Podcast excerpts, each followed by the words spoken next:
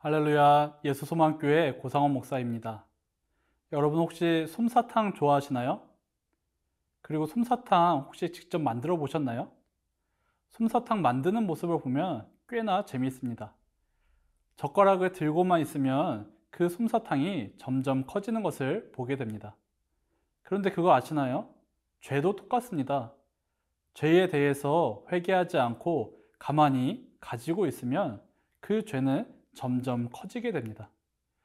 나쁜 생각을 하나 마음에 품어보세요. 나쁜 생각이 들어왔을 때 바로 회개하고 마음을 돌이키지 않으면 그 생각은 점점 커지게 됩니다.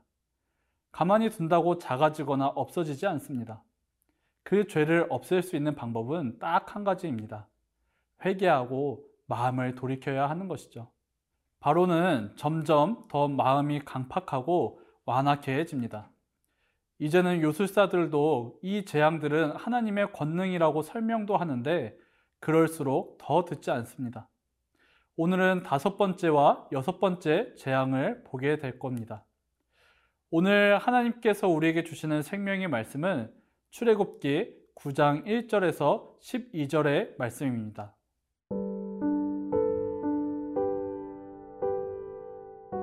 출애굽기 9장 1절에서 12절 말씀입니다. 여호와께서 모세에게 이르시되 바로에게 들어가서 그에게 이르라.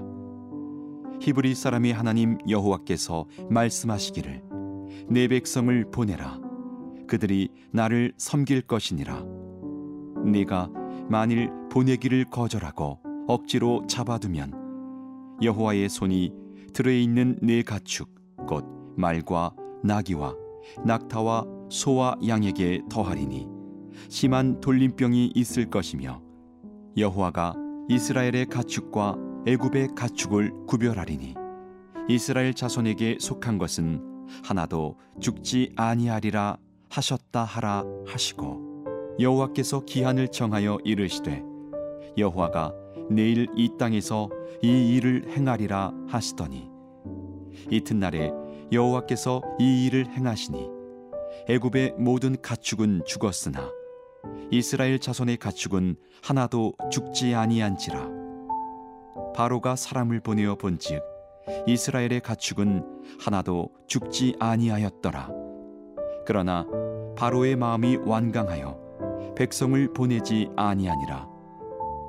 여호와께서 모세와 아론에게 이르시되 너희는 화덕의 제두 움큼을 가지고 모세가 바로의 목전에서 하늘을 향하여 날리라.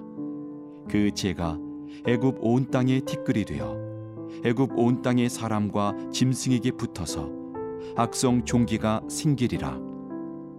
그들이 화덕의 재를 가지고 바로 앞에 서서 모세가 하늘을 향하여 날리니 사람과 짐승에게 붙어 악성 종기가 생기고 요술사들도 악성 종기로 말미암아 모세 앞에 서지 못하니 악성 종기가 요술사들로부터 애굽 모든 사람에게 생겼음이라 그러나 여호와께서 바로의 마음을 완악하게 하셨으므로 그들의 말을 듣지 아니하였으니 여호와께서 모세에게 말씀하심과 같더라 다섯 번째 재앙은 가축의 죽음입니다. 1절은 하나님께서 바로에게 전하는 말씀을 반복해서 기록하고 있습니다. 그리고 이스라엘 백성을 억지로 잡아놓는다면 이번에는 가축들에게 심한 돌리병이 있을 거라고 말씀하십니다. 점점 재앙의 피해도 커지게 됩니다. 애굽의 가축들이 모두 죽게 됩니다.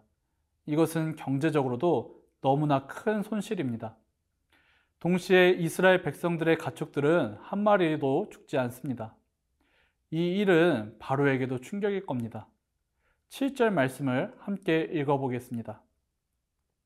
바로가 사람을 보내어 본즉 이스라엘의 가축은 하나도 죽지 아니하였더라. 그러나 바로의 마음이 완강하여 백성을 보내지 아니하리라. 바로는 사람을 보내서 직접 확인합니다. 정말로 하나님께서 이스라엘 백성들과 애굽 백성들을 구별하여 자신들에게만 재앙이 임했는지를 확인해 봅니다. 맞습니다. 확인한 대로 애굽의 백성들의 가축들만 모두 죽었습니다. 심한 전염병이 돌았는데도 이스라엘 백성들의 가축들은 하나도 죽지 않았습니다. 그러나 바로는 마음을 돌이킬 생각을 하지 않습니다. 여전히 교만과 탐욕에 사로잡힌 마음을 붙잡고 있습니다. 회개의 자리로 나오지 않으니 바로의 마음은 더 완강해지기만 합니다. 그렇게 완강해진 마음으로 바로는 백성들을 보내지 않습니다. 우리는 옷에 더러운 것이 묻으면 세탁을 합니다. 자동차에 눈이나 비로 혹은 흙이 묻으면 세차를 합니다. 마음에 죄가 있다면 회개하고 하나님께로 마음을 돌이켜야 합니다. 죄는 굴리는 눈덩이와 같습니다. 점점 커지는 것이 죄입니다. 죄를 해결할 수 있는 방법은 오직 예수 그리스도의 보혈입니다. 다윗은 이스라엘 역사상 최고의 왕으로 꼽힙니다. 그러나 다윗의 기록을 보면 흠없이 완벽한 사람은 아니었습니다. 순간의 정욕을 참지 못하고 큰 죄를 범합니다. 그 죄를 덮으려고 하다가 점점 일이 커지게 되죠. 그러나 다윗은 왕의 자리에 있었기에 얼마든지 모른 척하며 지낼 수 있었습니다. 그러나 나단 선지자의 한마디에 그 즉시 죄를 깨닫고 하나님께 나아가 철저하게 회개합니다. 다윗이 다윗 될 수 있었던 것은 철저한 회개가 있었기 때문입니다. 사랑하는 여러분, 우리가 애굽의 열 가지 재앙을 보면서 나의 죄가 함께 깨달아지고 있나요? 그렇다면 그 즉시 회개의 자리로 나가야 합니다. 하나님의 징계는 우리를 다시 하나님께로 돌아오게 만드는 것입니다. 돌아오라고 할 때 돌아가야 합니다.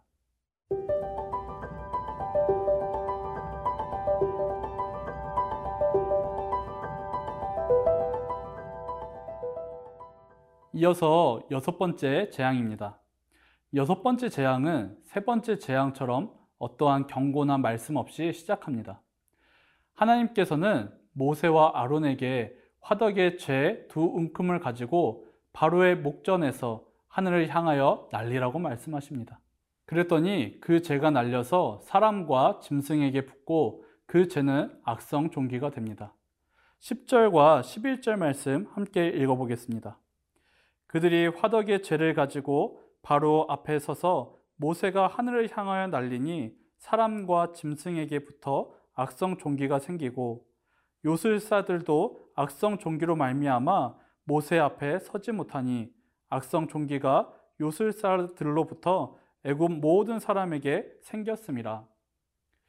이 악성 종기는 요술사에게도 생겨 모세 앞에 서지 못하게 됩니다.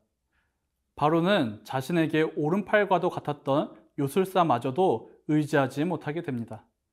바로는 점점 필멸의 길로 가게 되는 것이죠.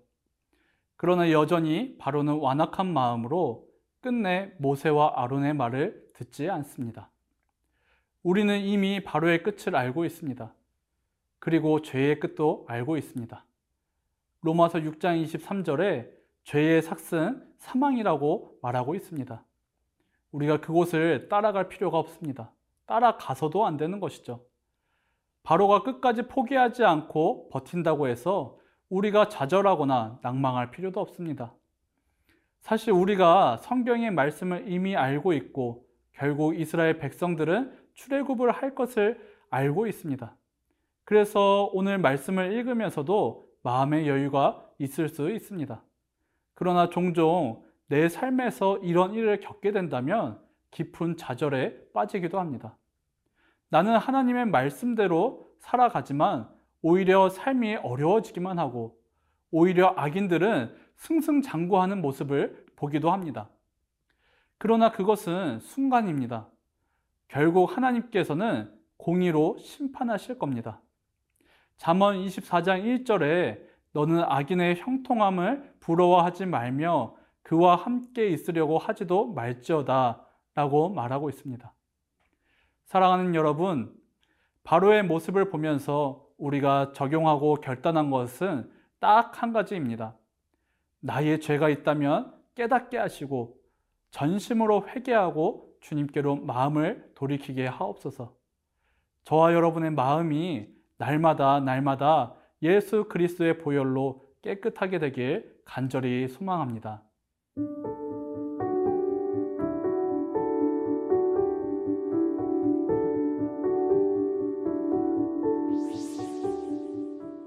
사랑해 주님, 오늘 말씀을 통해 죄로 인해 마음을 돌이키지 못하고 여전히 죄에 머물러 있는 바로의 모습을 보게 되었습니다.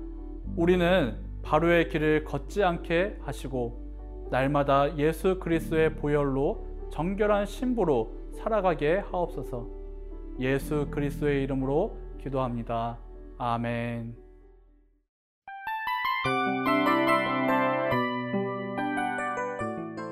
이 프로그램은 청취자 여러분의 소중한 후원으로 제작됩니다.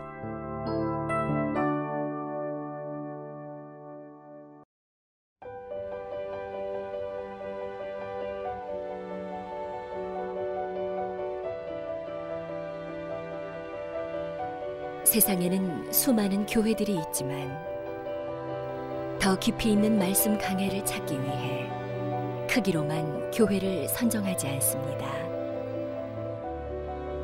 보다 좋은 영적 콘텐츠를 더 많이 나누기 위해 방송비를 받지 않습니다. 1년 365일 복음만 전하고 싶어서 우리는 광고를 하지 않습니다. 온누리의 복음을 땅끝까지 CGN TV와 함께 땅끝 선교사가 되주세요.